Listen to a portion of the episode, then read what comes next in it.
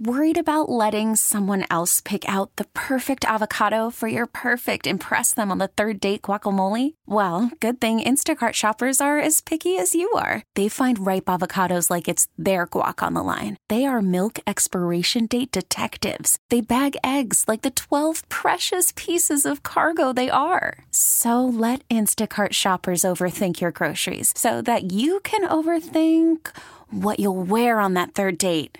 Download the Instacart app to get free delivery on your first three orders while supplies last. Minimum $10 per order, additional term supply. This episode is brought to you by Progressive Insurance. Whether you love true crime or comedy, celebrity interviews or news, you call the shots on what's in your podcast queue. And guess what? Now you can call them on your auto insurance too with the Name Your Price tool from Progressive. It works just the way it sounds. You tell Progressive how much you want to pay for car insurance, and they'll show you coverage options that fit your budget. Get your quote today at progressive.com to join the over 28 million drivers who trust Progressive. Progressive Casualty Insurance Company and Affiliates. Price and coverage match limited by state law. Hi, once again, Chris Malone from the 98.5 KTK Morning Show. Thanks for downloading the podcast. And here we go, your recap for today, Tuesday, January 30th, 2024. Didn't it seem like just yesterday we were um, ringing in the new year? Time's flying by, isn't it? And uh, speaking of time, over the last few years, babies named Liam, Noah, Olivia, and Emma have been very, very popular, especially since they are the top four baby names for 2023 for the third consecutive year. And uh, it is kind of interesting to see over time how names have changed in comparison to uh, a century ago, according to the Social Security Administration's baby name database. Liam, which is number one for one of number one for boys, uh, didn't even make the top 500 back in 1924. Noah barely made the top 400, and uh, for girls, Olivia barely made the top 300. Emma, on the other hand, was popular 100 years ago as it is today, 57 on the list.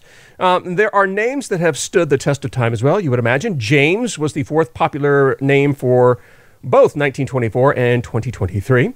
William got goes third in 1924 and sixth in 2023. And Elizabeth was ninth a century ago and uh, is now 12th, excuse me, um, is 15th. And uh, thought that was kind of interesting to pass along to you this morning.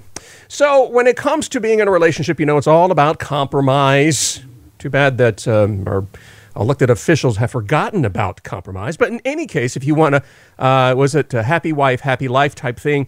Um, that means that you do a lot of things that you really would not like to do, but you do it in order to keep the peace and have that healthy relationship. And that explains our viewing habits. Uh, the majority of one half of a couple say that they are miserable about the selection of TV programming their significant other chooses.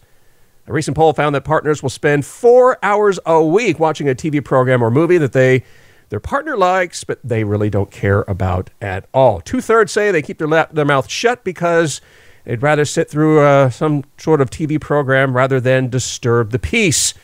I don't blame you there.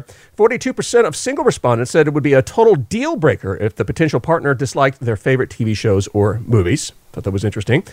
And perhaps it's just the fact that we got a little bit too much choice. Um, apparently, one of the more stressful aspects of this is deciding which channel or which program to watch. And on average, it takes about 10 minutes to come up with a show that is agreeable to watch. Huh. Call from mom. Answer it. Call silenced. Instacart knows nothing gets between you and the game. That's why they make ordering from your couch easy. Stock up today and get all your groceries for the week delivered in as fast as 30 minutes without missing a minute of the game. You have 47 new voicemails. Download the app to get free delivery on your first three orders while supplies last. Minimum $10 per order. Additional terms apply. You know, when I did this story, I was thinking I have been working since I was 12. I remember because uh, I wasn't allowed to really work, but I could volunteer. And what I did is I volunteered for the American Red Cross and I worked at the prosthetics lab at the VA hospital in, in Montgomery, Alabama uh, when my uh, stepfather was stationed there. Um, and um, I've got to thinking about this as I'm talking about planning for an early retirement. I don't know if I'd ever do this per se, but let's say, for instance, you are uh, in a position where work isn't really everything for you, and you do know um, that um, you pretty much need to wait to either you're 67 or 70 in order to get your full Social Security disbursements. But you can get a portion of it if you choose to retire early, roughly 62 years of age. But if this is the route that you decide you want to go, financial experts offer some advice for you to ponder before you make the big decision. It might seem counterintuitive, but you may have trouble figuring out what to do with all this free time.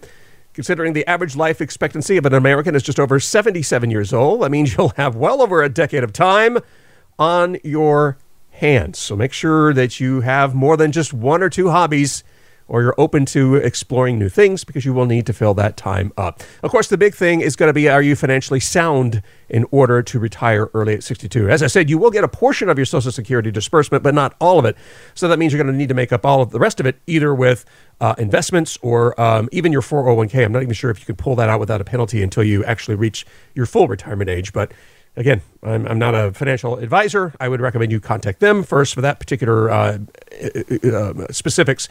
But it does point out to the fact that um, I thought was really interesting here is to say rather than depending on capital gains to fund your growth, because those can come every now and then, count on more of a regular income that comes from bonds and dividend stocks. It may not be as drastic as your capital gains, but um, it will be more sustainable. And when you do get the big capital gains, well, there you go. You can save it or, or, or do something like that. Um, and then uh, what you would need to consider also is that you're not able to uh, enroll into Medicare until you're at least 65 years old. So if you retire at 62, you got three years of idle hands. And of course, as you know, as you get older, you need to see the doctor more often. So that probably means you'll need to uh, invest in a Cobra plan, which can be kind of pricey, and which is why it might be better to seek out a, uh, a plan in the Affordable Care Act, which is available for you. And then finally, as always in life, prepare for the unexpected. Never know what's around the next corner, and uh, you didn't know that when you were, you know, a young kid, and that's true as you get older. So make sure that you're financially sound for any sort of um, uh, emergency that may arise uh, in your early retirement. Um, we're, we've been told that we're supposed to uh, replace our sponges once every week, and I'll be honest with you, I don't. I forget. And, and I know it's, it's, it's a silly reason, but I look at the sponge and I'm like, you don't look dirty at all. I mean, you got to be really kind of you know, kind of uh, uh, you know filled with stains and, and pot marks and all that stuff to be considered old, but it's not necessarily true. And I do forget every time to time that you need to replace them at least once every week just to make sure that the bacteria levels are as low as possible. Um, and this was the most simplest hack in the world. Take a Sharpie or any sort of permanent marker on your fresh new sponge that you're about to get wet, and then on the side, write the date, today's date, so that you know in seven days you need to get rid of that particular sponge. Thought that was a good little hack to know. And then finally, we talked about weighing yourself. We're getting into the time of the year where, uh, you know, we've got to shed those nine, or average of nine pounds that we gained over the holidays as we get ready for, uh, you know, the spring and summer. And that generally would involve a trip to your bathroom scale, which you have people that say you shouldn't weigh yourself. You have you shouldn't weigh yourself. That's entirely up to you. But if you decide to weigh yourself, make sure you're weighing yourself at the exact same time of the day. And what I mean by this is that some people will say, well, you should only weigh yourself in the morning because that's when you're, um, uh, you know, that's a true weight. Uh, well, you forget sometimes in the morning. Maybe you do it in the afternoon. But whatever you decide, let's say you decide to do it at five o'clock every day. Do it at five o'clock every day. Don't weigh yourself at a different time because the body's weight fluctuates throughout the day. When you wake up in the morning, you're kind of dehydrated because you haven't eaten anything in, late, uh, in eight hours. That's why it's called a break fast or breakfast. Uh, so that means that you're going to gain up a little bit of weight. Plus, you have, you know, nature calls. That will get you a little bit of loss of weight. Plus, if you go work out and sweat a lot, or perhaps you have uh, something that's super salty and makes you retain water, again, this is all going to fluctuate and kind of mess with your head when it comes to your weight. So, experts say whatever day time in the morning, in the afternoon, after a workout, whatever, stick to it, and that's the time you should always weigh yourself. And there it is. Ta da! The recap for today, which is Tuesday, January 30th, 2024. I'm Chris Malone. Always welcome your comments, feedback, suggestions. You can email those to me at C-M-A-L-O-N-E at A-U-D-A-C-Y dot com. This episode is brought to you by Progressive Insurance. Whether you love true crime or comedy, celebrity interviews or news, you call the shots on what's in your podcast queue. And guess what? Now you can call them on your auto insurance too with the Name Your Price tool from Progressive. It works just the way it sounds you tell Progressive how much you want to pay for car insurance, and they'll show you coverage options that fit your budget. Get your quote today at progressive.com to join the over 28 million drivers who trust Progressive. Progressive Casualty Insurance Company and Affiliates. Price and coverage match limited by state law.